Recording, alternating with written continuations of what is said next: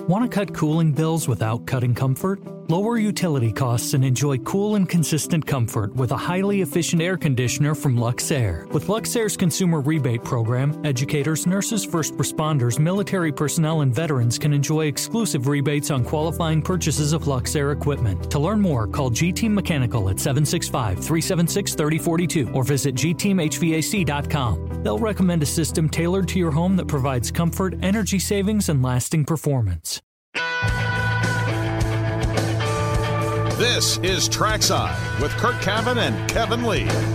In race cars. From a physical standpoint, like we've been out of the car for six ish months. I've still got a tremendous amount of fire and motivation. Every year we set two goals first to, you know, win the Indianapolis 500 and then and then secondly to, to win the championship.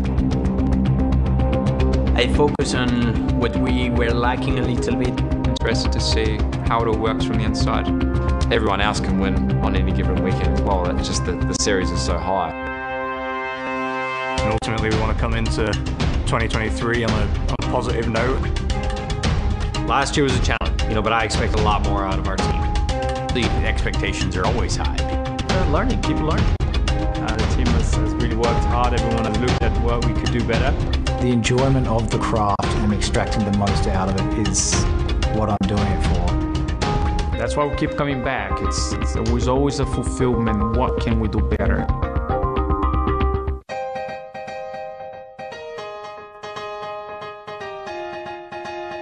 Football season is over. It's now officially race season, even though it already kind of was. The Daytona 500 is on Sunday, where Connor Daly's first laps on track will be in qualifying. And most NTT IndyCar Series teams have been on track over the last two days at Sebring, including a couple that are not set to race in IndyCar this season. It's not going to exactly be a state of the series address, but we'll cover as much ground as we can on IndyCar's plans with Penske Entertainment President and CEO Mark Miles coming up in about 20 minutes. And one of the last remaining seats for the Indy 500 is now filled. Hello, welcome. Thanks for joining us as we continue to look forward to the start of the NTT IndyCar Series season. We are easily within a month now. We are talking a, matter of weeks, what, two and a half weeks before everybody is in St. Petersburg, in less than three weeks before the season opener on Sunday, March 5th. A lot of things to get to tonight, including, as I mentioned, Mark Miles in just a few minutes. Topics will include potential markets, uh, desired number of races on the calendar. Could IndyCar race at Thermal? A video game update. We'll ask about that. Marketing plans. And who's paying for the IndyCar reality or documentary series? We'll get to all that in a little bit as well. We welcome Eddie Garrison back running things in our Indianapolis studio. Kevin Lee, Curt Cavin. Hello, Kurtz. Good to be with you. It's uh feels like it really is race season now, so that's good. Yep, we moved on past a lot of things. Now we still got pitchers and catchers reporting in a few days and the NCAA tournament. So there are still plenty of things, the Masters and everything else. So it's not like it. Uh, there's not competition for eyeballs. That is always going to be the case. But the NFL is pretty much the uh, dominant force in not just sports but in entertainment these days when you you go look have you seen that list before of the top 100 rated programs of the year and how many are NFL games yeah it's it's, it's like 87 of them it's like 87 of the top 100 or 92 or whatever it is are various NFL games I did so, notice that the uh, NBA trade deadline pretty much upstaged the NFL last week. Uh, so that happens on occasion. That's still pretty interesting. But when it comes to actual live events on television, certainly everybody that I know was watching the NFL game over the weekend. So, but Super if they Bowl's... would have done an NBA trade deadline special on TV head to head with, say,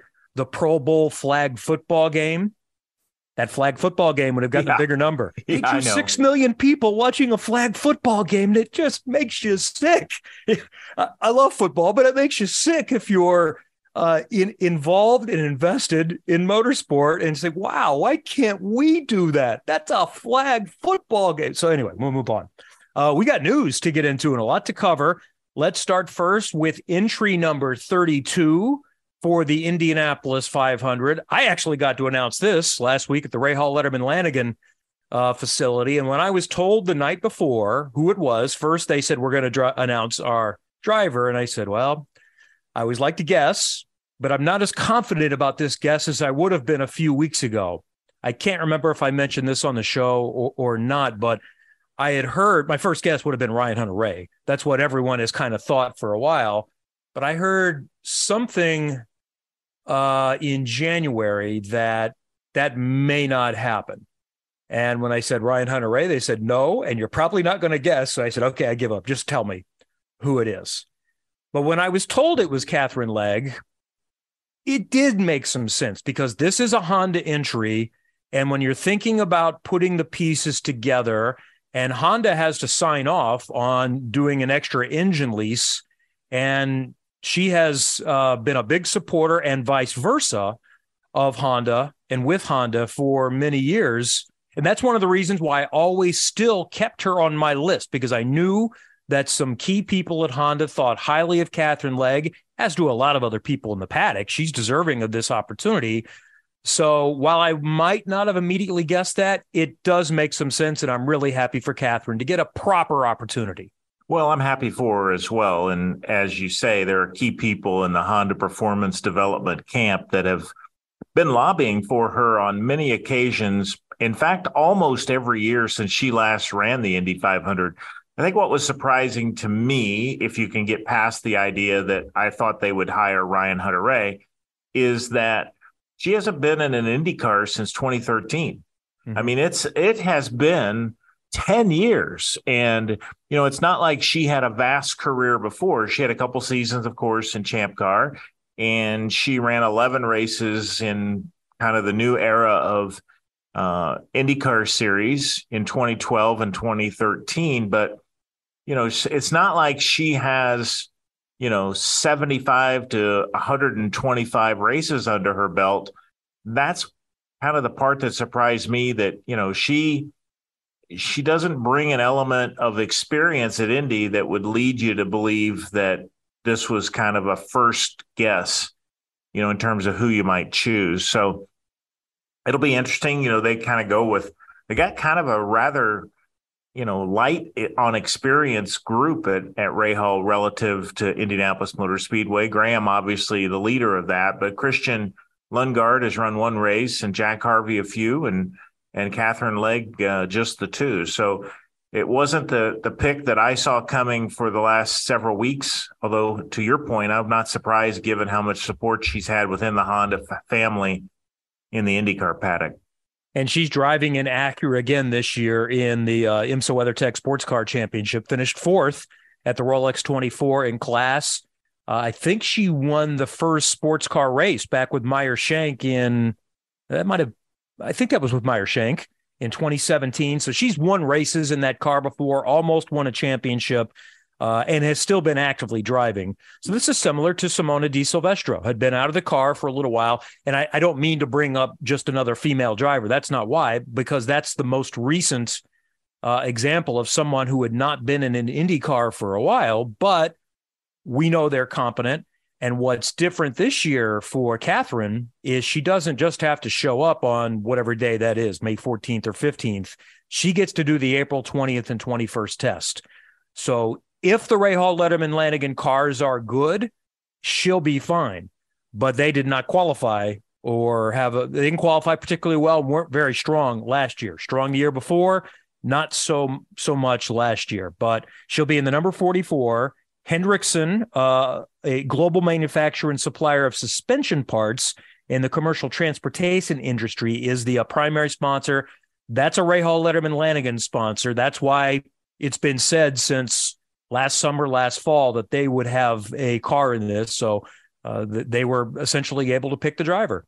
Yeah, it's it's going to be a, obviously a fascinating uh, opportunity for her, and and having the test will be you know crucial given her uh, lack of time in the car here over the last decade. But you know, her last time in the Indy 500, she was the the, la- the last starter in this race. She Let, she qualified 33rd let, us and, and that one I think she didn't get in the car until qualifying. That's right. She had no time in, in, that situation.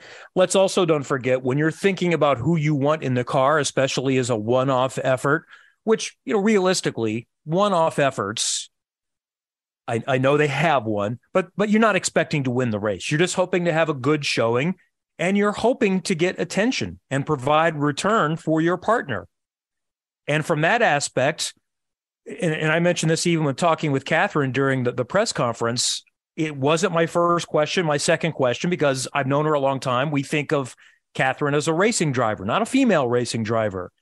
But marketing people are going to look at this as okay, this driver is a little bit different.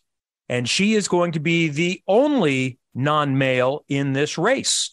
So we're going to get a little extra attention out of this. So I, I think I think we're fooling ourselves if we don't bring ourselves to that point that she doesn't use that as anything, but since it's what she is, she embraces the fact that, yeah, I can be a role model to little girls and say everybody can do this. So that's a positive.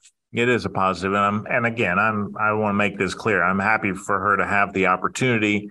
She's a, uh, a, a good contributor to this event, both out of the car and in the car. And so it'll be fun to watch her progress and the team's progress. They need to have a better Indy 500 than they've had uh, here recently, especially last year, and a better season than they had last year. And so I hope this is a step toward that in May.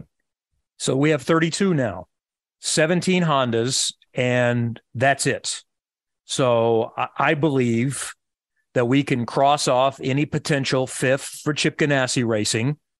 Um, I guess you could never say never because if the perfect scenario came along with a driver that they really felt moved the needle and came with full budget, they would probably do it. But as I understand it, there are no plans right now for anyone at Ganassi uh, or an extra Coyne car. I believe we are done with Hondas.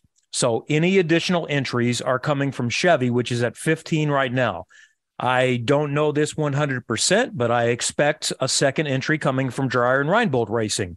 That gets us to 33. I have been told by a few different people that there is a decent chance that we will have 34, maybe even 35. However, to quote Mr. Pittman from Seinfeld, I don't see it, Elaine. I'm struggling to see it. Now here's where it could come from. So so let's look at Chevy teams. Ed Carpenter Racing. Ed recently said at Content Day that they had a hard offseason deadline for any potential partners to pursue a partial season plan, and that deadline is passed. Now, maybe they're only talking about the Simona uh, situation. If they're blown away, could they add an extra Indy 500 car? I suppose they could, but I'd put that in the unlikely camp. I'd put it very unlikely for Penske. I'd put it a 100% no for Arrow McLaren. Um, so then you're left with Foyt, Juncos Hollinger, and a third for Dreyer and Reinbold Racing. Which one of those would seem most likely to be open to adding an extra entry? Well, I would put I would put 105% no on Juncos.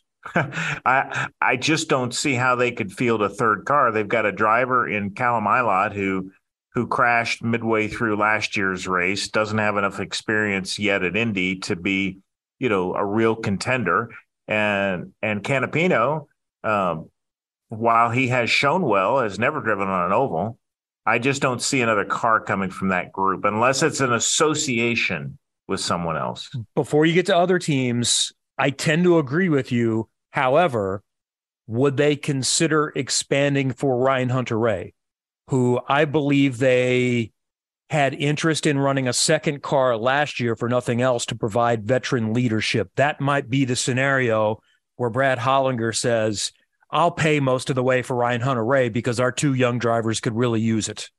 Well, I, I, agree with that logic, and so maybe my 105 percent is 95 percent, but but I just think that's an awful lot for that that team to incur, and um, and then when it comes to you know Ed Carpenter's team or or Arrow McLaren or or Penske, that's just not going to happen, and so maybe it's Foyt, but um, you know, not going to have three at Dreyer and Reinbold. Dennis Reinbold was talking about maybe not having two, so I don't think he has three.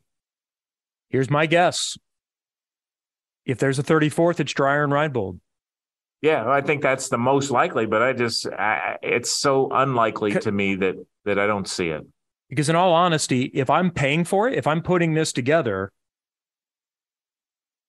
I love them. I, I don't know how to say this, but being blunt, I don't think I'm paying for an extra Foyt car. I think the first two Foyt cars can be fine, but it's a different level for any team when you're going on. Now, I know you'd say, well, wait a minute, you're you're talking about uh, that with Dreyer and Reinbold too. However, they won't have just come off the Indy Grand Prix and Barber and Long Beach and Texas, where maybe cars were destroyed. They are at least entering the month pristine. Here's the scenario that is possible there. RC Enerson owns a full chassis, owns a car, or his dad does, and he owns a spare tub. So you bring that along to the conversation. I suppose they could take that to Foyt. They could take that to Juncos as well. That's, um, but I don't think Juncos would enter a rookie driver. Yes, he's driven laps at the race. I see the only scenario being Ryan Hunter-Reay for Juncos. So, so keep in mind, Dreyer and Reinbold is open to that, but that would be. And by the way, we don't know who their second driver is. Enerson could be their second driver. It's not necessarily J.R. Hildebrand, who a lot of us have guessed. And by the way, it could be Ryan Hunter-Reay is the second Dreyer and Reinbold racing driver. I don't know who that would be. Keep in mind that the third car at Foyt, the extra car at Foyt last year, was the best performing of of those programs at at Foyt. Uh, J.R. Hildebrand ran pretty well. So, um, you know, the point is that uh, in an ideal, perfect case scenario, you would say that Foyt and Juncos ought to stay with the two cars that they got. But we've seen this many times before. They they very well could run a third. I think the last car bumped was a Foyt car when Charlie Kimball, a very, very quality driver in the Indy 500. So, in, in all honesty, I don't get super excited about 34. I don't know why. 35 has always been kind of my number. I, I don't want to just see one lone person. All that said, it is still drama, and you'd have a you'd have several saying, mm, "I don't feel good about this." I, think there'd be six or seven cars that would say, we got to have our game together because we've seen surprises. Will Power was what 32nd two or three years ago. Uh, so th- there are not a lot of guarantees for anyone at the at the Indianapolis 500, but that's where that stands uh, at this point, and we should have something well, I, I, don't know if it'll be imminent or not, but you never know. News could come at any time. I know you've still got some notes on uh, spring training from the Thermal Club that we'll get to coming up in just a little bit. We've got a, a couple of other guests on the program we'll tell you about later on.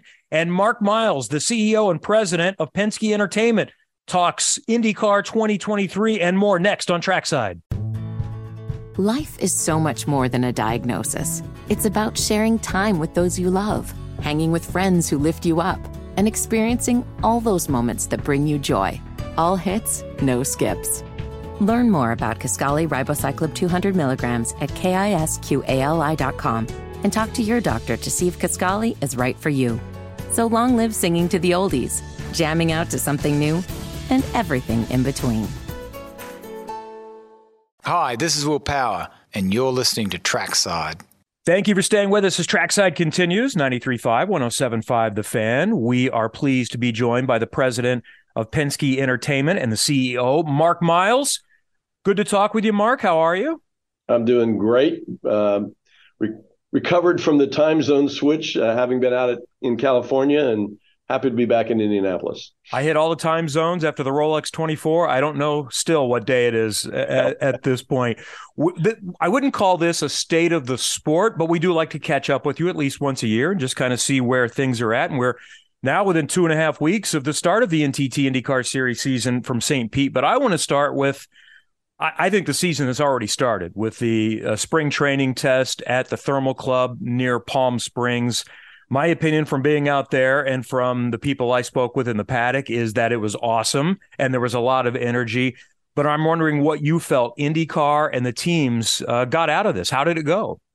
You know, we couldn't have been more more uh, pleased with it. It's, you know, um, we wanted to do something new, different, um, and we wanted, frankly, internally to kind of send a message to the key stakeholders, our other promoters, our drivers and our team owners that and this year we're going to really continue, really step up and and you know improve our game.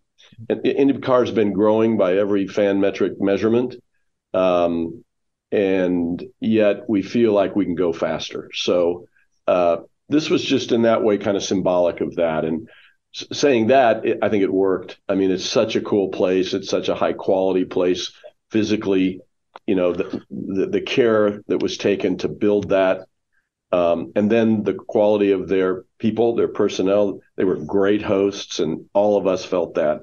Um, so yeah, we were we were really pleased. The other thing that happened out there is you you know was what we call content days. So in the mm-hmm. two days before the guys got on track, we rented the basically the Palm Springs Convention Center and pretty much took it over. And our sponsors, our promoters, our media, um, uh, an advertising agency that we've hired, well, I'm sure we'll talk about in a minute, that's cr- creating commercials for the next uh, campaign.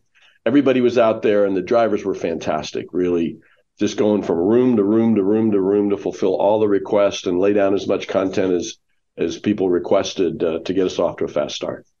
We love Indianapolis, but uh, this has been in Indianapolis the last few years, and I think we all feel a little bit better uh, about that day being in Palm Springs as we go from station to station. So that was a nice vibe, but it, it was more so just about the energy of the event and the possibilities. Uh, if it does return, could we see tweaks? Could we see an expanded format uh, with IndyCar at the Thermal Club? For sure. I mean, first of all, I, I think it's likely that we'll we'll go back. It was a great experience, and I think they want us back. So it, it isn't all worked out, but um, probably much more likely than not that we'll be back there, uh, you know, for a similar kind of event next year. Um, yeah, for, you know, we are always trying to improve, try to trying to tweak. One one thing that occurred to us that you know isn't so much for the general fans, but more for the fans who follow the you know the business side of things. We didn't really ask our uh, our partners, our sponsors, to be out there, and we didn't really ask the teams to bring their sponsors. It was kind of more closed closed, and so it's such a great experience. You know, if we can yeah. figure out how to do that and maybe it's not everybody that works for any sponsor maybe it's ceos but it's it's a high touch kind of environment and you know, I think we can think more broadly about how to take advantage of that. Well, I feel it has some of the same attributes of one of the reasons why we love WeatherTech Raceway Laguna Seca and why the teams do to entertain because there's more than just the racetrack there. The Palm Springs area has uh, a, a lot of possibilities and a lot of recreational possibilities as well. Could we race there? Could, and if not a regular points paying race, does an exhibition race, some sort of other type of race make sense for IndyCar as a made for TV event or something else? You know, maybe, but it's not our focus at this point. Okay. I mean, you know, if we're going to race, we want big markets, big crowds, generally speaking. And, you know, that's the, the thermal is a fantastic place, but it's really set up as a very high end, high touch kind of uh, environment. Not really set up, I don't think, to host a significant crowd. I'm sure we could put bleachers up somewhere and put 5,000 people in them and all that. But, you know, and we're, we're, you know, we're good in, in uh, Long Beach and, you know, a couple other West Coast sw- swing stops. So I don't think that's the priority at this point, but, you know, we'll just keep working with them and see where it takes us. While we shift to that, let's go ahead and talk about potential venues for the future. The schedule's really solid, stability. There's a, a, a big positive to that but we always like more. And I think you always like to have competition amongst promoters. Um, make IndyCar tough to have that that you've got to compete with some other markets as well. Is there any other venue, any other market events that's beyond just the very preliminary stages for the future? Yes. Um, mm. And frankly, our attitude mirrors the way you just described, perhaps yours. Um, these things take years. I'll bet you we worked on having Nashville least half a dozen years before we raced in Nashville. Yeah. And frankly, went through two or three iterations of what the promoter team and the investor team might look like. So this isn't just make a phone call and boom, you got a race, uh, especially if it's a temporary street circuit.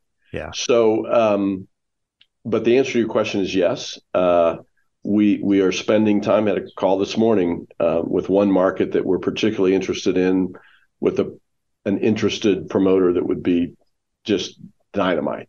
So we'll see. And I don't want to start everybody's worrying about where that might be, but we do want fans to know that it is top of mind. And uh, for the reasons you said, you know, there are markets we're not in that are exciting. I, I, I think Nashville is a good example of that. Um, and and you know, if we can bring new, uh, frankly, very well capitalized promoters into the sport, that helps us get to another level in a lot of ways. So, yeah, we we want to be uh, keeping ourselves on our toes and looking for uh, w- ways to raise our game. What is the level of desire to add to the schedule? It's really not the priority. Okay. For now, um, we want to have about the same number of races uh, and and be in places that add to the value of the series and the championship and and that you do in lots of different ways. It's the nature of the market. It's the it's the the uh, success of the events that they're well attended they're robust and they're exciting. So we can always improve. And um, our focus now is is is about doing that sort of through internal evolution than just increasing the total number. I think we all agree that this is a North American series. However, we still all get asked a lot about because there is a star driver from Mexico about a race there. And one of the, the team owners would really like to see a race in his home country and recently did a very successful exhibition, Ricardo Juncos in Argentina. Is there any, any energy for a race in either one of those markets? Well, I think you left out Brazil. So let's let's make it three okay. Uh, part question. Um, the answer is uh, yes, probably.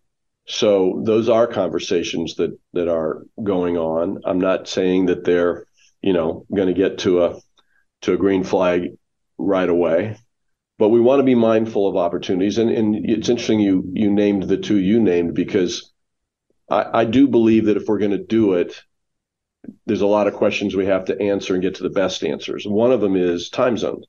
So, look, if we're in Asia, Australia, it's not great for our core North American fan. So we're looking for I think we should be looking for opportunities where, yeah, it it helps nurture international audiences, but also is is relevant uh, for for viewers in in uh, North America and in the United States. So. Mm-hmm so I like the places you named, um, and any th- there's there's interested parties in all three of those countries, and there's just lots to work out. And uh, personally, I think it's exciting. The uh, whether they end up being, you know, non-points races or part of the championship, those are questions, and it has everything to do with the dates.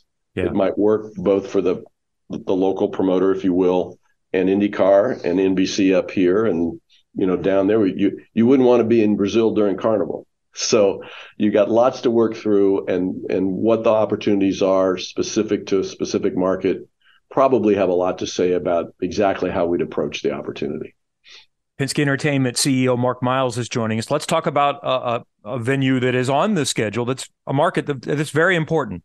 Texas Motor Speedway. And it was talked about, I think Roger Penske was quoted after the event last year, is that, you know, we all need to come together and think about how to make this event the best it, it can be and share some resources.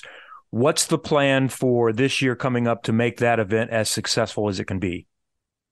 Well, first, Jay and and the and the teams are going to do what they did last year, maybe more of it if possible, to really ensure that the racing is fantastic. And I thought it was really terrific uh, last year. And then from a marketing point of view, which is essentially your question, we're going to spend more money uh, from Penske Entertainment to do more in that market.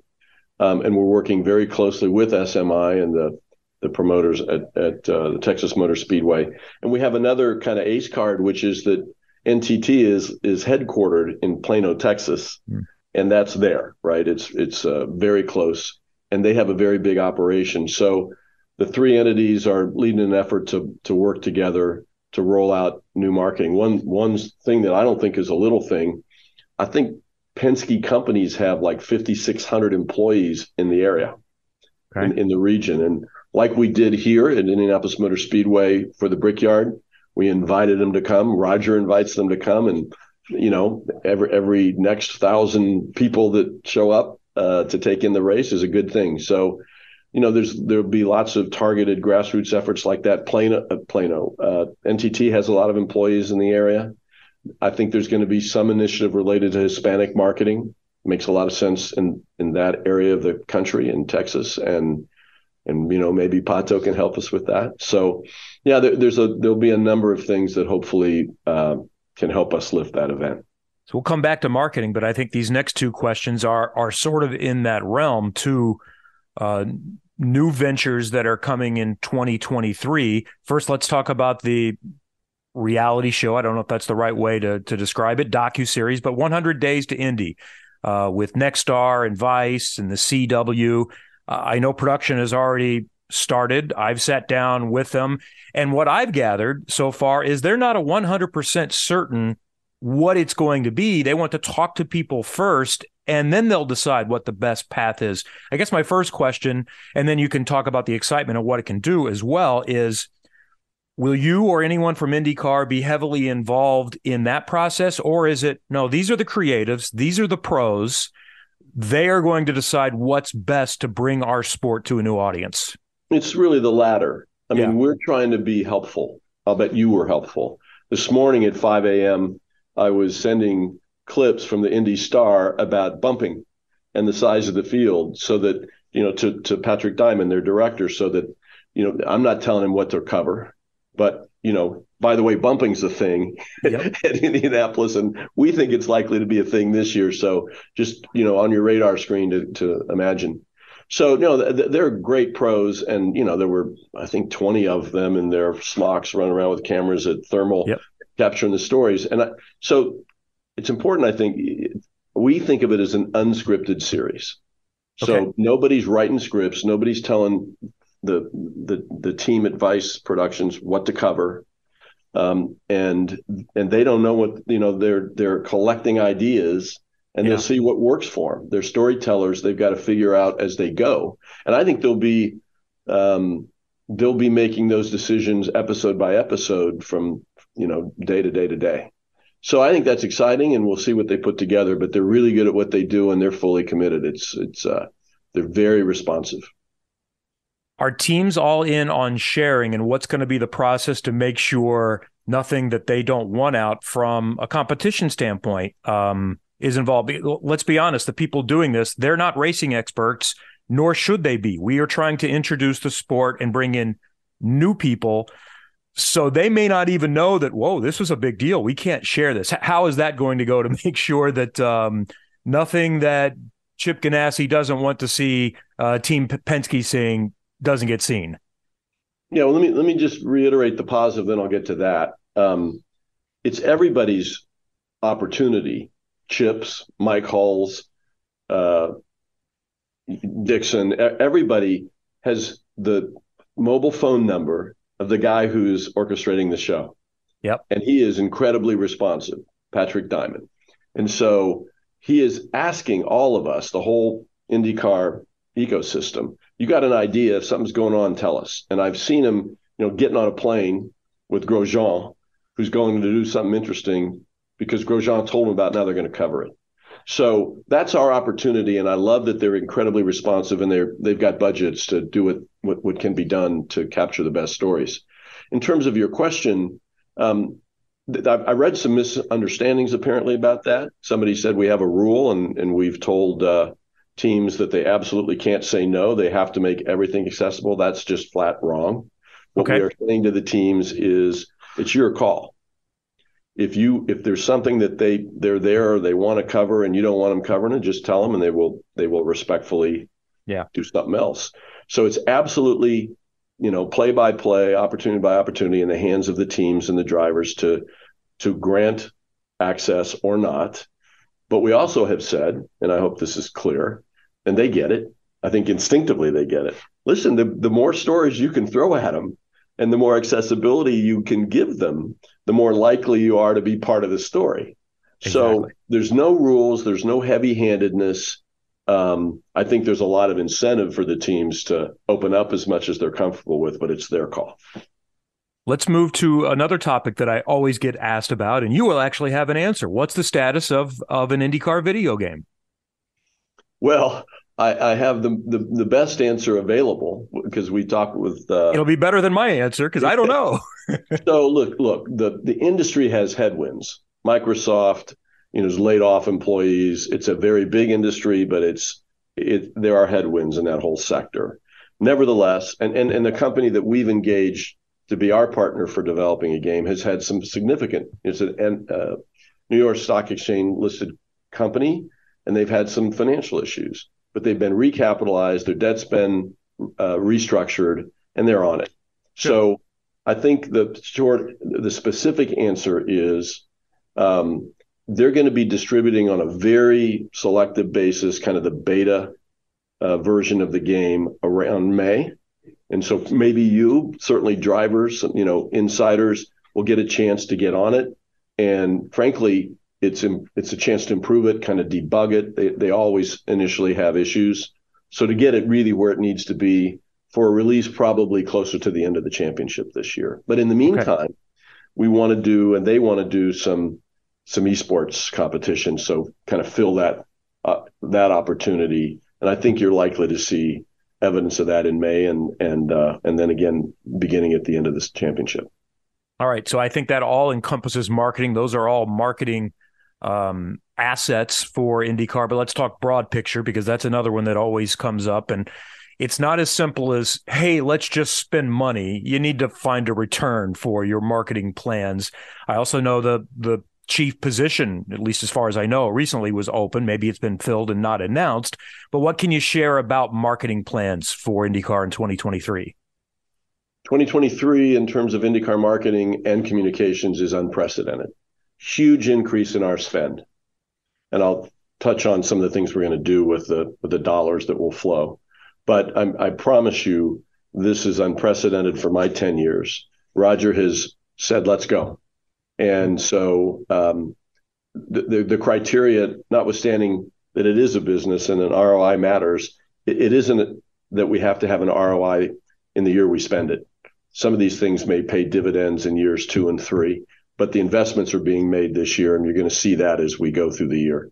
So the the Vice is not an example of an investment for us because we didn't have to buy it, but it is certainly. that's good. I don't know that we all knew that. We, I, I, think a lot of people wondered, is this something IndyCar had to pay for? So that's good news. No, no, no, no. The uh, our our partners at Vice and at uh, CW are funding the budget, and it's ample. It's it's quite ample on a per uh, episode basis.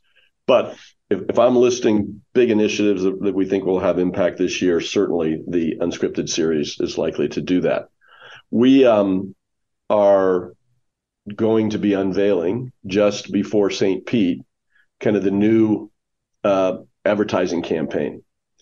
And that is all about getting more fans to watch our racing. Mm-hmm. So this year we'll be looking at targeting ad buys in the top 20 uh, IndyCar markets. Now, look, if, if there might be more people in New York or in LA watching, but those are not good markets, efficient markets to buy. So it's really it's it's the top 20 markets that have IndyCar fans uh, that make any kind of sense to to buy. But it's a multi-million dollar investment. And the thing I'm most excited about is the creative. So we've got a clear plan. We hired a new agency, and the first spot will roll out between now and St. Pete. And I'll just tell you that it's going to the campaign will feature individual drivers. Let's just say, you know, we got seven races between St. from St. Pete through Detroit. So seven drivers will be the personalities that that sort of carry each of seven spots. Yeah. And then there'll be about the seven different races. It's not like an IndyCar brand spot that we slap tune in Sunday at three. It's a reason why particular drivers love particular races in the beginning of the year and I'm really excited about it. It will for sure be more exposure and more uh, in-depth exposure for these first drivers that are that, that are the talent, if you will, in these spots than we've ever been able to afford them in the past. And then we're making really big investments in what you and I would, would call PR, earned media. So, you know, in the past, we few years we've been focused on getting drivers into the markets where we race, and it's as much as anything to help the the promoters sell their tickets, mm-hmm. promote their event, which will continue.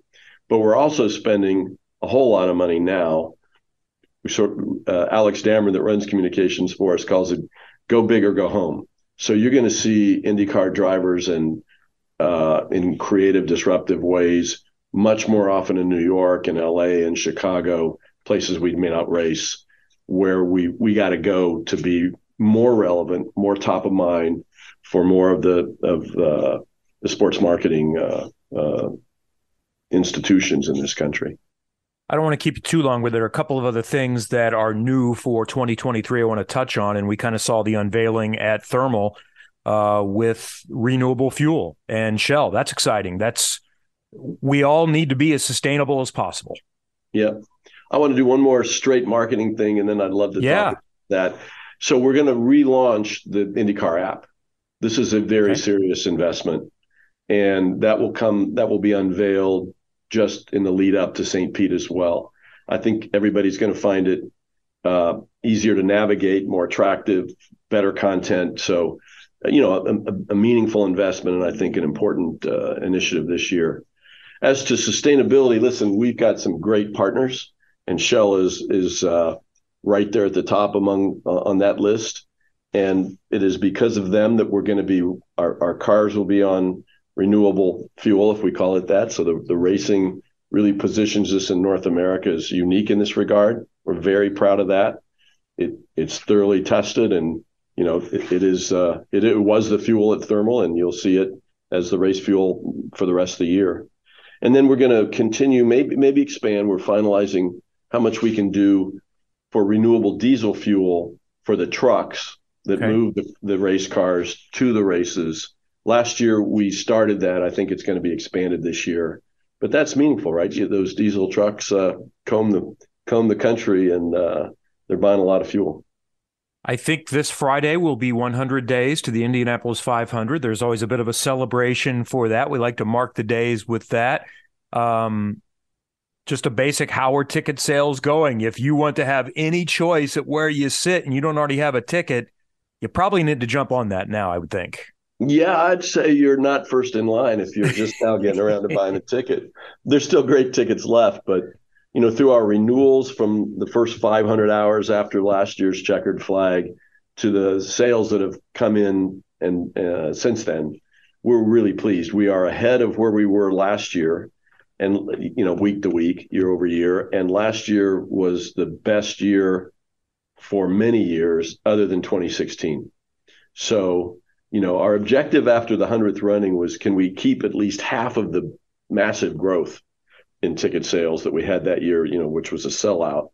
And we did. And now we're moving up from there. So I don't know. The day will come when uh, when the base is higher and and uh, but we'll, we'll be very happy and proud about that. But it's uh, it's very satisfying and it's very um, uh, it's it's very positive at this point. I'll leave you with the final word and just the level of enthusiasm as we get set to to kick off another season this year. I, I, couldn't be more enthusiastic. We've got record car counts in IndyCar. By the way, we didn't really get a chance to talk about Indy NXT, but th- there are 18 or 20 cars on the grid for that yep. series, which is, uh, you know, I think we are down in the high single digits not before before we took it back. Um, and so that's a big indicator for both series the the, the interest the, the supply if you will of of team owners and cars we love the drivers. We love the sport. We think the racing will continue to get more exciting and, and faster this year. And, um, you know, we believe that this investment in in projecting the sport to more people around the country who maybe aren't established fans will help us grow. So I look for an exciting year and great growth. Mark, thank you very much. We'll see you in uh, sunny Florida here in just a couple of weeks. Can't wait. Thanks. Mark Miles, the CEO and president of Penske Entertainment. Stay with us. We've got plenty more to come. Trackside 93.5 and 107.5 The Fan. Life is so much more than a diagnosis. It's about sharing time with those you love, hanging with friends who lift you up, and experiencing all those moments that bring you joy. All hits, no skips. Learn more about Kisqali Ribociclib 200 milligrams at kisqali.com and talk to your doctor to see if Kisqali is right for you. So long live singing to the oldies, jamming out to something new, and everything in between. Hi, this is Graham Rahal, and you're listening to Trackside on 93.5 and 107.5 The Fan. Okay, short segment here to get caught up on things. Uh, but first of all, thanks to Mark Miles. I think some things that we didn't know there, some really good information in that last segment. Uh, still to come, we'll go down the times if you're really interested from Sebring from the last couple of days, with most of the field split up into, not everyone, but a lot of them in the last couple of days at Sebring, including the hybrid, including another candidate for next year for Ganassi Ganassi. Let's see. Also, tomorrow, what did the release say? Indy 500 winner to make special announcement Wednesday at IMS. And then I noted that Tony Kanaan on social media maybe Sunday or so said, Hey, I've got a special announcement this week. Uh, so I'm going to put two and two together and say that's probably with Kanaan. Is he announcing this will be his last one? I'm not sure what else it would be at this point. I don't imagine he could be announcing 2024 at this point. So maybe we'll see what comes up there tomorrow. Also, coming up in the next hour, oh, this took very difficult negotiations with his people, but I have secured young driver Jackson Lee on the program to talk about his announcement and signing with Turn 3 Motorsports to move up to Indy Pro 2000 next year. USF Pro 2000 is what it's now labeled. And also another young driver, even younger. Joao Vergara won the Lucas Oil Shootout Scholarship for the Lucas Oil Formula Car Series. Uh, we'll just have a chance to meet a young fella coming up. And Nathan Brown will talk all things IndyCar from the Indianapolis Star. Coming up next, Trackside 93.5, 107.5, The Fan. Life is so much more than a diagnosis. It's about sharing time with those you love, hanging with friends who lift you up, and experiencing all those moments that bring you joy. All hits, no skips. Learn more about Kisqali Ribociclib 200 milligrams at kisqali.com and talk to your doctor to see if Kisqali is right for you. So long live singing to the oldies, jamming out to something new, and everything in between. Hi, this is Marcus Ericsson, and you're listening to Trackside on 93.5 and 107.5 The Fan. Back for hour two of Trackside. If you didn't hear the first hour of the show, we had Mark Miles uh, on, and he gave a bunch of good information about the upcoming NTT IndyCar Series season. And I know our next guest, if he didn't hear all of that tonight, will certainly be going back to listen to it because Mark had some interesting things to say. You can catch that on the podcast uh, starting later tonight, and it'll be there obviously as we roll through the week and into into next week's show. So you can go back to that. Mark brought up, you know, a lot of interesting things about the Vice show that that uh, we're going to see here beginning in uh, April. I would suspect, and and what we learned about the Thermal Club from his perspective, and a variety of other things. So joining us uh, next, Nathan Brown, who has uh, become he's really trying to surpass those last two motorsports riders at the Indianapolis Star. Uh, he's done a terrific job. How many years now is this, Nathan? I've started to lose track. Are we three, four? Are we up to five yet with you uh, as the lead motorsports rider? So this will be season number four. Um, I I kind of think of it as the second like totally normal season because we all know what happened in 2020 and 2021 even still um, felt maybe not entirely like you would think a, a, normal season would. Obviously the 500 was um, altered. So I, I, feel like this is my second like totally normal um, year going into the beat but with uh, a lot of background that uh, 2020 and 2021 brought me of course are you uh, regretting the getting the advice of, uh, say, a former Indianapolis Star motorsports rider gave you about, you know, just how how how twenty four seven the beat feels sometimes, and how January to December is like every every day in this sport? I've, you know, I've really tried to, especially, um, you know, these last couple months, as much as I can, try and just kind of give myself a mental break. In some ways, it's um, been uh, brought on by the fact that my wife and I had our first kid uh, back in December of 2021. So I've um, you know, put in, as you well know, loads and loads of time when the season's going on, uh, kind of along with that month before the season and the couple months afterwards. And, you know, I build, feel like I build up some time that um, allows me to then kind of break away a little bit in December and January and recoup and recharge, spend some time with uh, family and just kind of get everything in order to have another um, you know, incredibly busy. What is it, six or seven months of the season? So I feel pretty good. I know, um, you know, some other folks are just on it 24 seven and I applaud them for that. I maybe haven't, you know, been covering every single uh, story, whether it be testing or otherwise, all the time these last couple months. But really looking forward to gearing up over these next couple weeks and um, getting ready to kick off this 2023 IndyCar season, starting with the season opener in Saint in Saint Pete in March.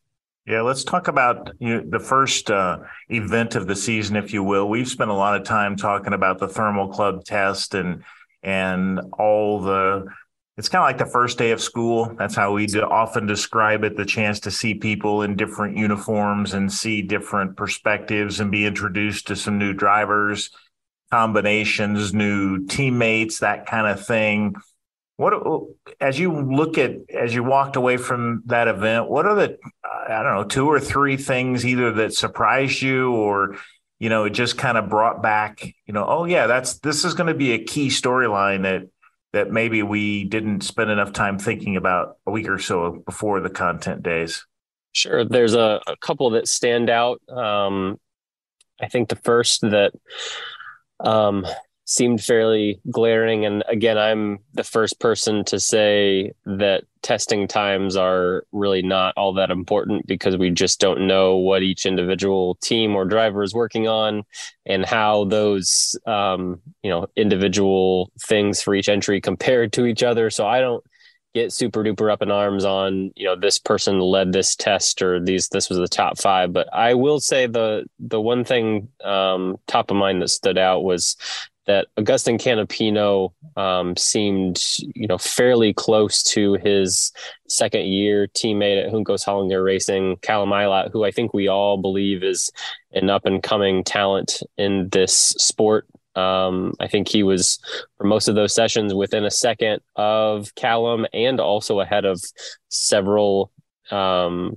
you know, fairly solid veteran drivers. Again, you know, take that with a grain of salt. But the, the fact that Canapino was even in striking distance of the field, given his lack of open wheel racing experience and given this was his first um, really high level, you know, full day of testing type program that he would have had. Was really impressed that he seemed like he was fairly competitive in similar equipment to Callum and and right up there around you know 20th 21st in the field in terms of best lap times for the four sessions that we had there um, i think if he can be even you know really if he can finish right around there in races um, i think that's uh, a big win for jhr this year. Obviously that track was a place that no one had run before so there's maybe that um, you know that lack of experience across the field takes away some advantages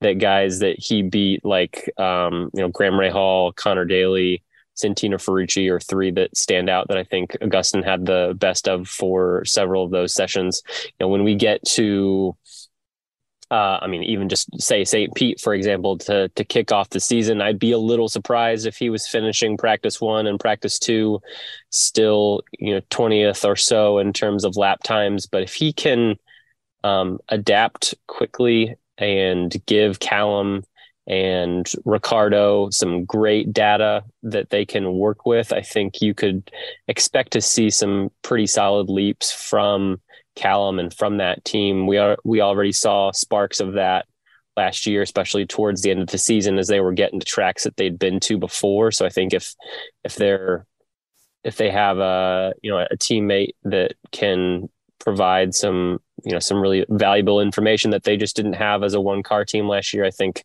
um, that's something to look out for. Another thing that stands out to me um, is just the the continued growing pains of expansion that it seemed like Arrow McLaren was going through. You know, I heard.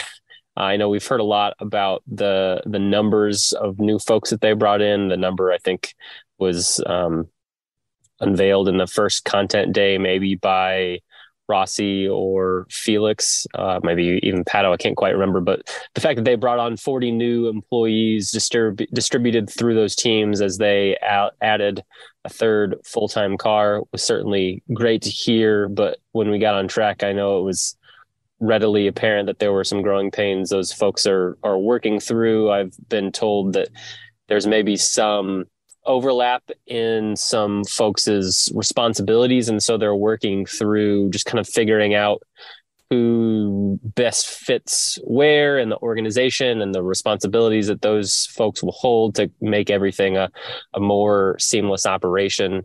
Um, I think there were some just down to like misplaced helmets and gloves. And um, I think what even one driver had uh, what I was told was uh, a improperly measured um, steering arm, I think is what it was for the first day of testing that set them back. So um, that team's still working through some growing pains that you maybe not, maybe wouldn't have expected. Um, you know, even though they are adding a, a, third car. So maybe didn't get out the gate as well as you would have wanted to, but would also expect that organization to get all that ironed out before we get to St. Pete and hopefully have a, a better start to the year than they did in 2022.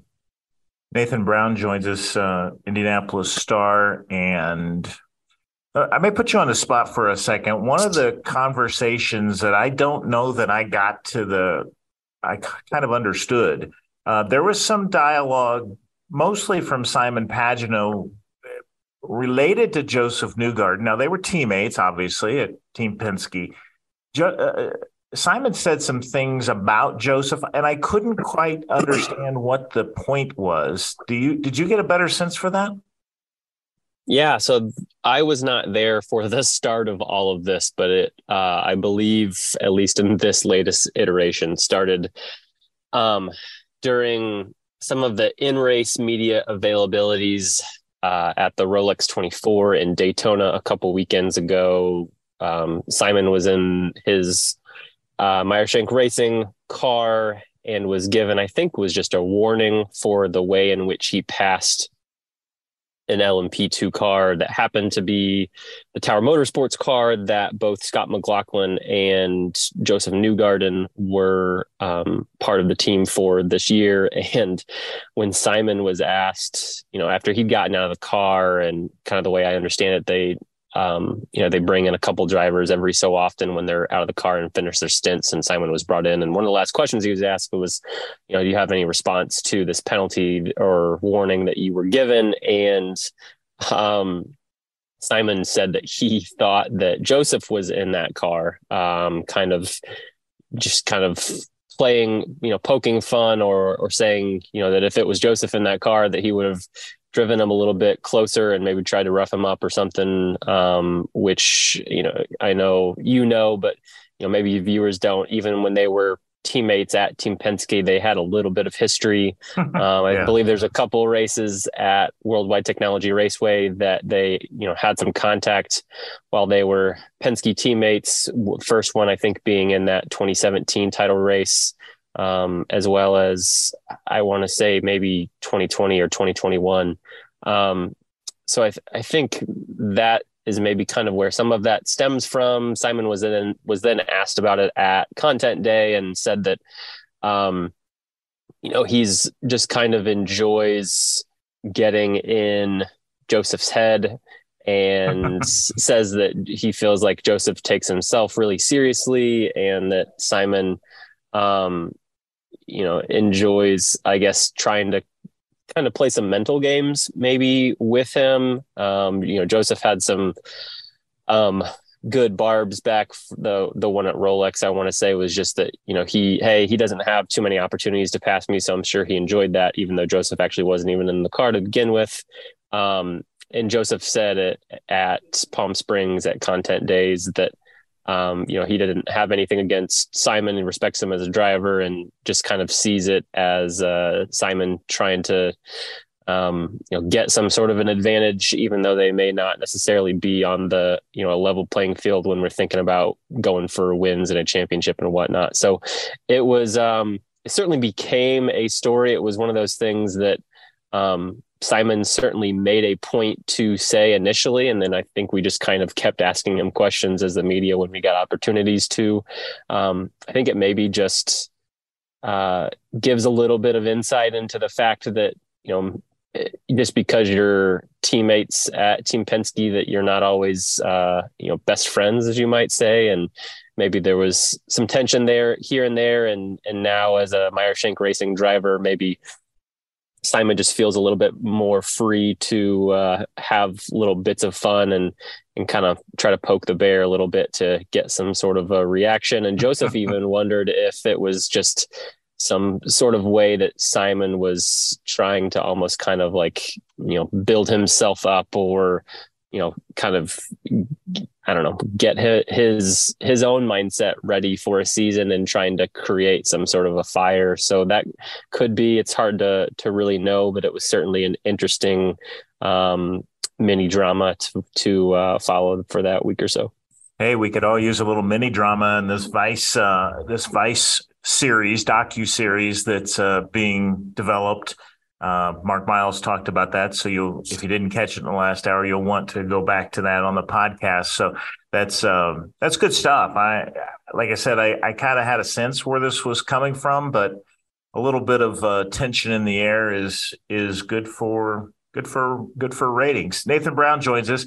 Let me ask you, uh, one of my favorite little games that, that I like to play. And whenever, Kevin puts me in charge of uh, content development. I like to play the either or game. So let me give okay. you, and I think I think as we go through this either or, I think we'll cover several of the storylines moving forward. But if let's let's start with with you know maybe not tension, but we've got this great friendship between Colton Herta and Alexander Rossi. But for the first time, they're not teammates. Either mm-hmm. or, you look for a for a good season. If you were going to say which driver is more likely to have a better season in 2023, Alexander Rossi now at Arrow McLaren, or Colton Herta leading the show at Andretti? I think I would say Colton Herta. Um, I, I mean, we've seen examples of it. Maybe not drivers at um, what we think is Rossi's peak level of performance, but we've seen over these last couple of years that um, you know it takes some time to switch to a brand new team that has new philosophies that comes with um, new setups whereas you know maybe the potential is um, you know higher in the long run but um, those you know first year or, or even part of a year is just tough to make those adjustments. We saw that with Jack Harvey last year at Rahal coming from Meyer Shank Racing. We saw that in Felix Rosenqvist's first year at um, at Arrow McLaren coming from Chip Ganassi Racing. Now I believe that Rossi's a you know overall I, I feel like his ceiling is higher than both of those drivers. Um, but I still feel like there's going to be some feeling out um, that Rossi will have to get used to. I'm not he's not just moving to a new team, um, but moving moving to a, a, new manufacturer. And I know that there are some intricacies to that that he's definitely was getting used to at the test, and I'm sure some of that will continue on, you know, past this week's test at Sebring and probably into a, a couple races into the year, uh, the spring. So I feel like. Um, you know, when we look at their last couple years, Colton has had the upper hand between them uh, when they were both teammates at Andretti. Colton hasn't had anything change to his program, and uh, I know he was certainly pretty disappointed with how up and down his last year was. But if we are to take absolutely any, anything from testing, it looks like at least Andretti has come out, you know, fairly strong, um, or doesn't have any glaring issues at the start of this year. St. Pete will tell the the tape of that. But if I had to pick one of those, I would I would say Colton will have at least a little bit better season. So in either or, uh, Josef Newgarden has talked about trying to win uh, 10 races in a season. I don't think that's possible in this competitive era of the sport, but either or, Josef Newgarden or his two teammates winning more races, meaning the two teammates combined, Power and McLaughlin, versus Newgarden. Last year had five wins. The other two had combined for four. Who who wins the most races, Josef, or the combination of Power and McLaughlin? That's a great one. Um, because I feel like, I mean, Josef won five races last year, and you could argue he probably could have won another two or three. Um, but then you also have to wonder. Uh, I mean, McLaughlin was pretty close on a couple more, and I mean, Pat, Will ran a, a, heck of a year in winning a championship and only and only winning once.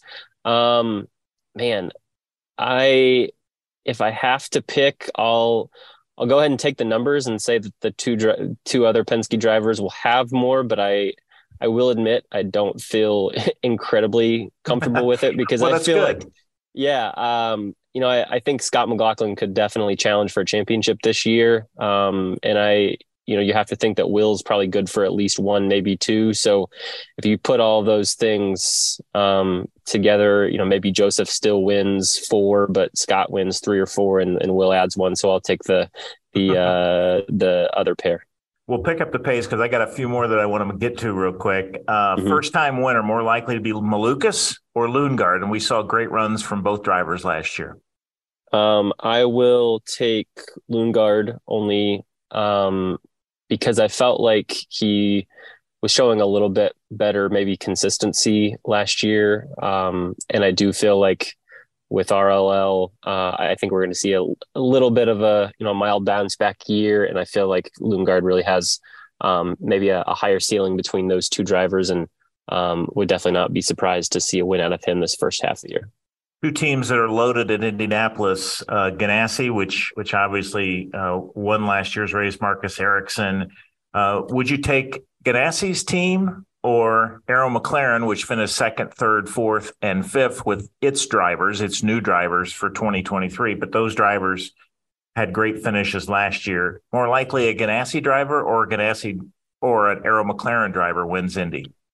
So we're talking about the 500. Um, I'm gonna take Ganassi, even though I know from finishing positions you would say that Arrow McLaren probably has the upper hand, only because I feel like Ganassi could have won last year's race with three of its, of its, guys. Yeah, yeah, really with three of its drivers that it has right now. Kanaan was third. Um, you know, Pato was fairly close there, but I never really felt like he was going to win this race. Um, and so I will take um, I'll take the the Ganassi group okay. over there with Palou and Ericsson and, and Dixon and and, and Sato that we all over, yeah, uh, overlook. Yeah, we're not we're not holding you to these things. They're just for funsies in February. Yeah. That's what we'll call this segment, funsies in February. Two more. uh, Nathan Brown joins us, so you can these can be his choices. Uh, more likely to improve as a team this year, Meyer Shank Racing, which is now year two with its two drivers, or Rahal Letterman, which arguably had a you know a down season last year. Which of those teams has a better chance to to take a step forward this year? I think as a whole, um, you know, I think RLL being a three car team, I could definitely see two of them in the top 10, you know, top 12, maybe one of its drivers in the top 10. It's such a crowded group up there near the top. So I, I think I'll, I'll say this. I think the best driver from RLL will have a better championship finish than the best driver at uh, MSR, which I think we would probably all assume will be Pagenaud. Um, I'll uh, I'll leave it at that. Last one for you, uh, IndyCar Series Rookie of the Year. Now it's an interesting situation because the driver with the best team organization, I guess you could say, is Marcus uh, Armstrong, but he's going to be a, a, just on the road courses and street circuits, which means there's five races where he's not going to score any points. And then I think you've got Stingray Robb, who follows in the great names that we've seen at, at Dale Coyne Racing for young drivers. Uh, which one has a more likely chance? And I, I got to admit, I mean, you got Canapino and you've got you've got Benjamin Pedersen, so maybe there are four drivers there. But I think it's it's ultimately going into the season Marcus Armstrong or Stingray Robb. Which do you think has the most points at the season's end? I know this may seem a little bit like a long shot pick, though I haven't really talked to anyone about this. I do think Marcus Armstrong has a legitimate chance, despite running five fewer races, um, to win this Rookie of the Year title. I think he's, um, I think he's a stronger driver right now. I think he's with a better team. I think he's a, a guy that um, is more likely to accumulate maybe a, a, podium or two or a couple top fives. And I do feel like when you look at how these points um, are awarded, I feel like if nothing else, he's going to make it very close. And and I'm going to go out on a limb and say that I think he will be our rookie of the year in 2023. I think those are, those are all good picks, and I think I tracked with you on all of them. So your picks are my picks. Although Rossi Herta would be is still going to be a dynamic uh, a dynamic one and I appreciate you playing along because it's not it's not easy and these these are recorded so somebody could come back and check uh, February and see how we did but I appreciate it it's going to be a good season I don't want to put you on the spot with anything else but uh, I guess I put you on the spot with just make deadline that's that's that's your objective in 2023 not necessarily create the biggest story or or write the best copy just make deadline that is you know, uh that's the one of the most important things I'm working on this year. So we'll uh, definitely keep that in mind. Nathan Brown, you can read his stuff at Indy Indy Star. I, by the way, I have IndyCar.com and IndyStar.com, so that's that's two different and very similar uh, names. Anyway, this is Trackside on 93.5 and 107.5. Kevin Lee joins us here in just a minute. Stay with us. Uh, we'll be back to talk more about IndyCar in just a moment. Life is so much more than a diagnosis. It's about sharing time with those you love, hanging with friends who lift you up, and experiencing all those moments that bring you joy. All hits, no skips. Learn more about Kisqali Ribociclib 200 milligrams at kisqali.com and talk to your doctor to see if Kisqali is right for you. So long live singing to the oldies, jamming out to something new, and everything in between. Thank you for staying with us. Trackside continues 93.5, 107.5, the fan in Indianapolis. Um, I'm in Miami this week uh, again as I continue to avoid Indiana throughout the wintertime. And I was there just a couple of weeks ago. And one of the projects I was involved in, and one of the reasons that that I always try to help when I can, because my son Jackson came through the Lucas Oil Formula Car Series and and started in the schools and was a part of the shootout and won a scholarship so the last couple of years, Jackson coaches and I go and do a little seminar for the parents. And I thought, you know what, it'd be nice to give it a little extra reward for whoever the, the scholarship winner is. Give them some media training, put them on the radio, and maybe, just maybe, we have met a future superstar in the uh, in the process as well. Joao, Ver, uh, Vergara is the latest winner of a full season scholarship to race in the Lucas Oil Formula Car Series coming up next summer. I'm going to guess that's worth around eighty or ninety thousand dollars. And even more significant, if you win that championship now, the scholarship is up to a quarter of a million dollars, two hundred fifty thousand dollars to go towards USF four, USF two thousand, or an IMSA TCR ride as well. Joao joins us now. Congratulations! How cool is this? Thank you so much, Kevin. It's uh truly I'm so grateful for the opportunity the guys that uh, in Lucas Oil gave me to compete for this scholarship, and uh, I want to thank you for having me tonight. So let's get to know you a little bit. How old are you? I'm 15 years old. Uh, only 15. In- yeah. I was going to guess you're 17 or 18. That's one of the reasons why you won the scholarship. You're very mature. I know you're from Sao Paulo. Uh, I know a few other racing drivers that have done pretty well from Sao Paulo. Uh, you're in America now. How long have you been in Miami? Uh, I've been living in Miami for a year and a half now. And how do you speak such perfect English? so I've studied in uh, American school my whole life back in Sao Paulo. Okay, and we'll also give kind of a connection. When I was down there, I looked over and uh, I said, "Wait a minute." I recognize this fella, and it was Oz Negri, a sports car driver. He won the Rolex the first time that Michael Shank won it in 2012, he was teammates, uh, including with AJ Allmendinger and Justin Wilson. And Oz is a, a, great coach. Now he wasn't really coaching you there; no coaches allowed. So you're doing dealing with the school coaches. But what does that help having someone in the family, and I know your dad knows motorsport as well, that can kind of advise you on this path? I mean, it's just you know so good to have my uncle around, not only as a coach, but he's uh he's very motivational to me, very supportive since I started racing. So it's just such a pleasure to have him around, and you know get to learn all the things and all the knowledge he has uh, from race car driving. So tell us your racing background from carts and then how much car experience did you have before the Lucas Oil Shootout? So I was born in Sao Paulo, and around nine years old is when I started getting into race car driving had my first race when I was 10, and my uncle was just always being supportive. I raced back uh, go karts back in Brazil for five years. Uh, won one championship, uh, uh, runner up in another one, and then had a few wins. And then we moved here to Miami. Um, uh, and when I got into high school, we moved here, and I did the Florida Winter Tour, uh, two Vegas races. Did pretty good in uh in some races. Got a, a third place in in the winter tour in St. Pete, and um, we decided to make the moves up to race cars. So we picked the the Lucas Oil School of Racing, which truly just helped me have such a smooth transition from go karts to cars. Uh, we started off with the basic school in Sebring, and um, all the coaches and all the staff just you know ensured that the transition was so smooth and I learned everything I had to learn before hopping in the car. So you had just done the one weekend before this shootout, is that right? I had a few um uh advanced or two advanced schools okay. uh Lucas Oil and I did the two last races in the last year's series. Okay.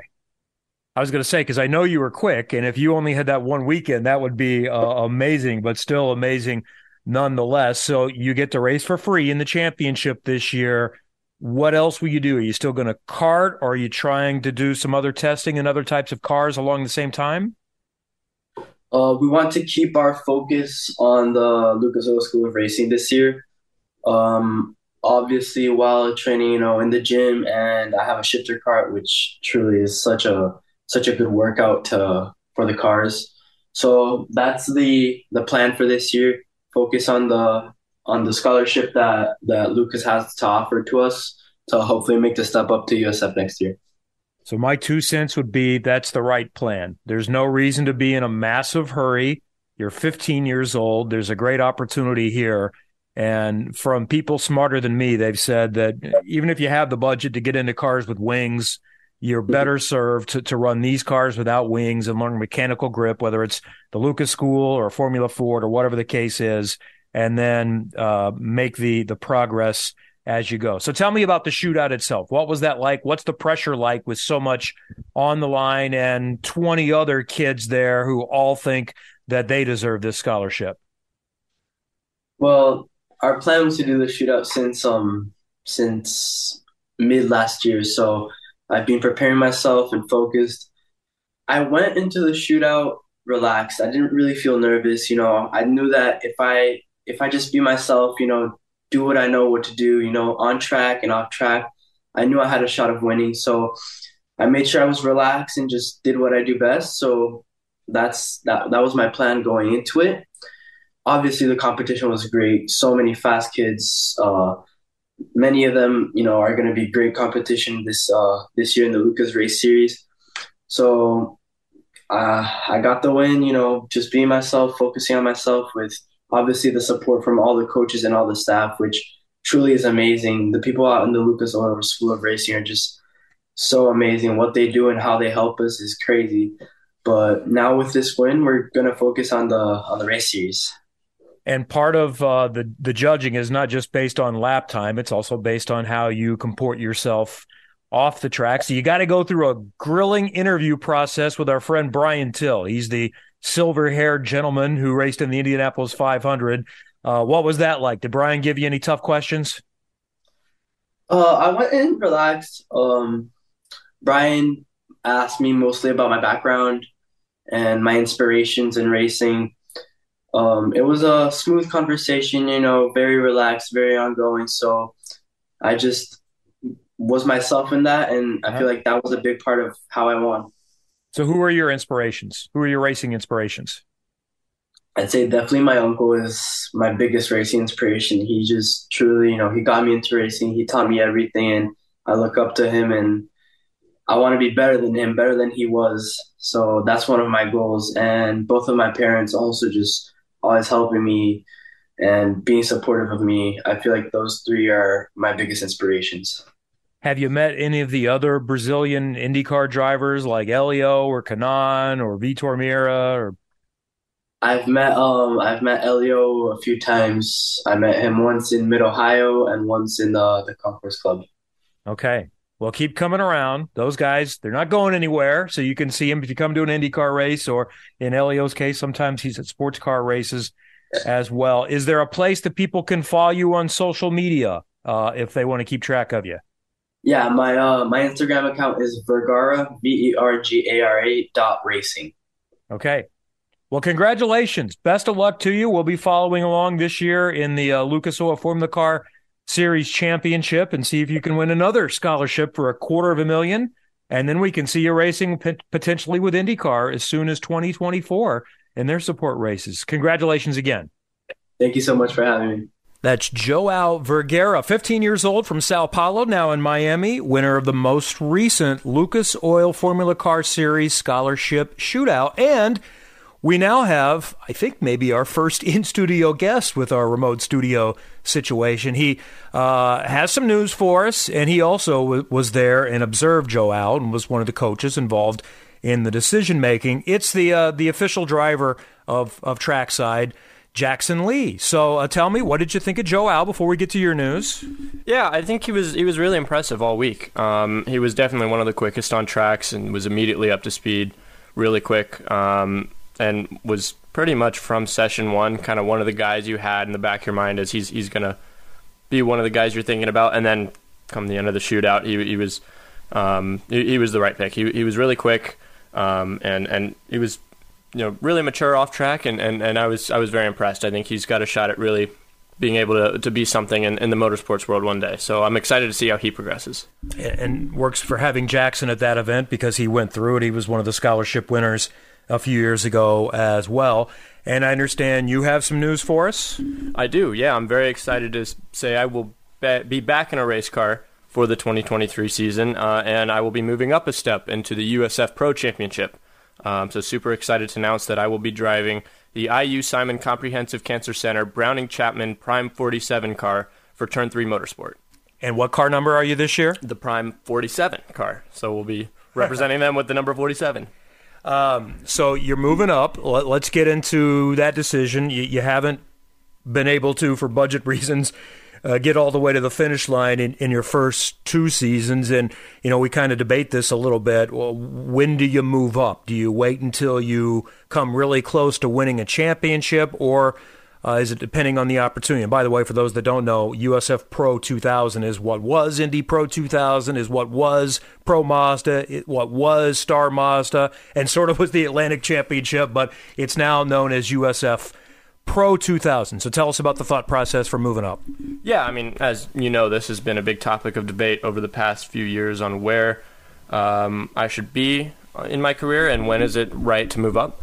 Um, and really, that if if Cape Motorsports, my previous team in USF 2000, would have stayed another year instead of moving to Indy Lights or now Indy NXT, um, I probably would have would have stayed another year in USF 2000. But with the nature of I'm going to have to find a new team regardless. Um, I had an opportunity to test uh, a USF Pro 2000 car at the Fall Combine, uh, and we did pretty well. So um, I think that the opportunity is there to move up. Uh, I think we have a shot to be able to do very well. in the car drives very similar to a USF 2000 car. There's just a little bit more downforce and a little bit more power. Um, but I think um, I think it's it's going to be a good season. I really like working with, with the team. I think uh, Turn Three Motorsport has been great with helping me transition to the USF Pro car. Um, and I'm good friends with my teammates, so I think I think we're going to have a good opportunity to put up some good results this year. And the team owner, driver, coach, engineer won what the the most fascinating finish in Indianapolis Motor Speedway history. Peter Dempsey is the guy who a decade ago won that four wide finish in the Freedom 100, and, and, we really like Peter. And you have some history with the family too. Yeah, um, well, as I mentioned, it's a it's been a good program to work with, and this isn't the first time I've drove for a Dempsey. Um, when I went over to England to race in the Walter Hayes Trophy and Formula Ford Festival for the Team USA scholarship, I got to drive for his dad, Cliff Dempsey, with uh, what was at the time Low Dempsey Motorsport. So um, that was that was a really great program. I, I loved working with them. Uh, I learned a ton while I was over there, and I figured this program would be fairly similar, um, and and that it was going to be a good fit before we even got to test with the team. And now that I've had now four test days with that team, I know it's a good fit. Um, the cars are quick, and I think we're gonna have a lot of fun this year.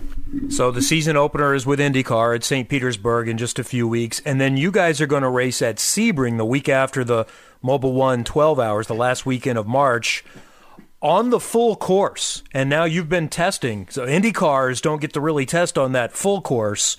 Uh, and you're running lap times that are faster than a GTD car, that are similar to a P3 car. What's it like uh, going through turn 17 in uh, something similar to an Indy car? Yeah, it's the full course is a lot of fun. I, I had the chance to race in the Lucas Oil Formula Car Series at the full course at Sebring a while ago, and it's now that I'm I'm up in a car with a lot more downforce and a lot stiffer suspension. It's honestly a completely different track to what I drove uh, a few years ago, um, and it, it is a ton of fun. It's it's it's very bumpy, as everyone knows, um, and the, the the full sports car side of it the, of the of the course is much more rough than what the Indy cars use to test, um, and it, it's it takes a little while to get used to, but it's a ton of fun, and I think it's going to be a good race. There's going to be good passing opportunities, um, and I'm excited to to see how it goes.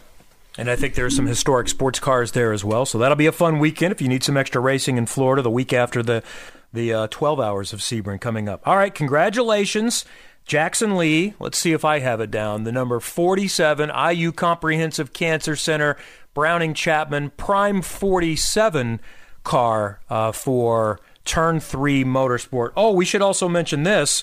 We've got something really cool coming up. So we've got things planned in May for locally based, the IU Simon Comprehensive Cancer Center, to help them raise some funds.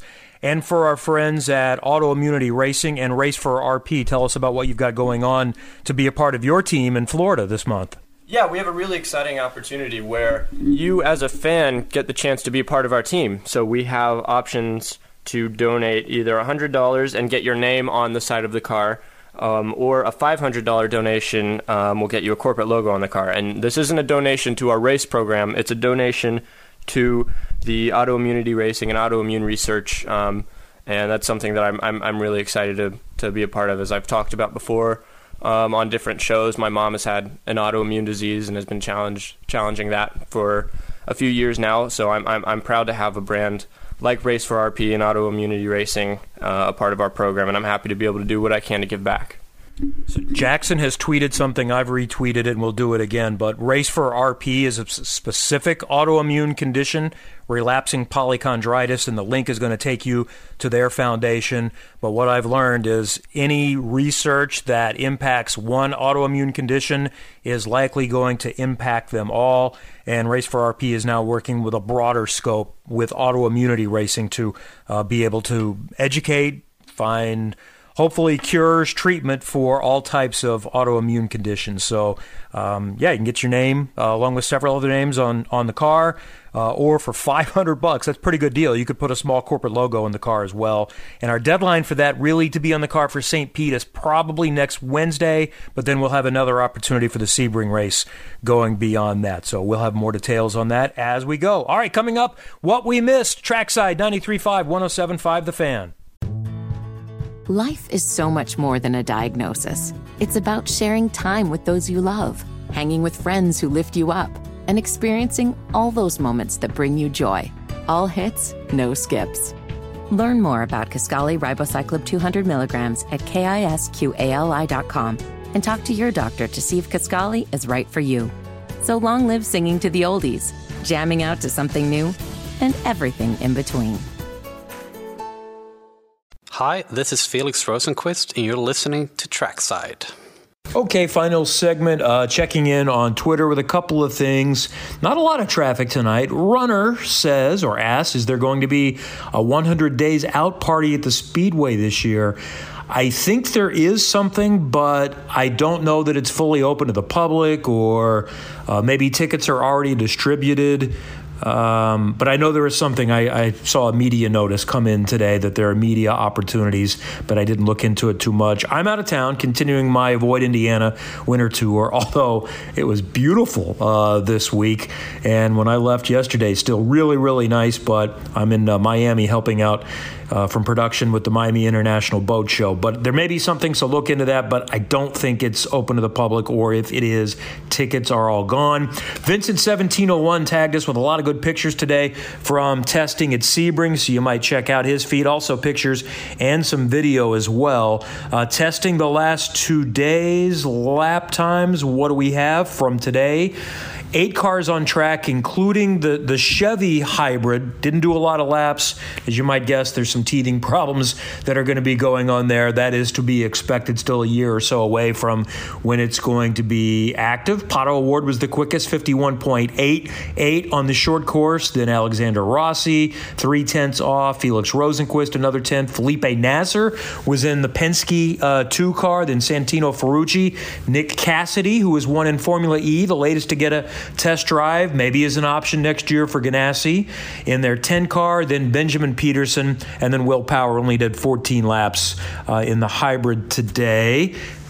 And then yesterday, the Andretti drivers were quickest. Romain Grosjean, 52.05. Kyle Kirkwood, 300s behind him. Then Callum Ilott, Marcus Armstrong, Devlin DeFrancesco, Connor Daly, Colton Herta, Rinus VeeKay, and Augustine Canapino. Still within range, less than seven tenths off the pace from yesterday. Good show tonight, in my biased opinion. Thanks to our guests, including young drivers Joao Vergara, Jackson Lee, and also Nathan Brown of the Indianapolis Star, and Mark Miles, the president and CEO of Penske Entertainment. Back again next Tuesday night at 7 o'clock for Eddie Garrison and Curt Cavin. I'm Kevin Lee. Thanks for joining us. 93.5, 107.5 The Fan.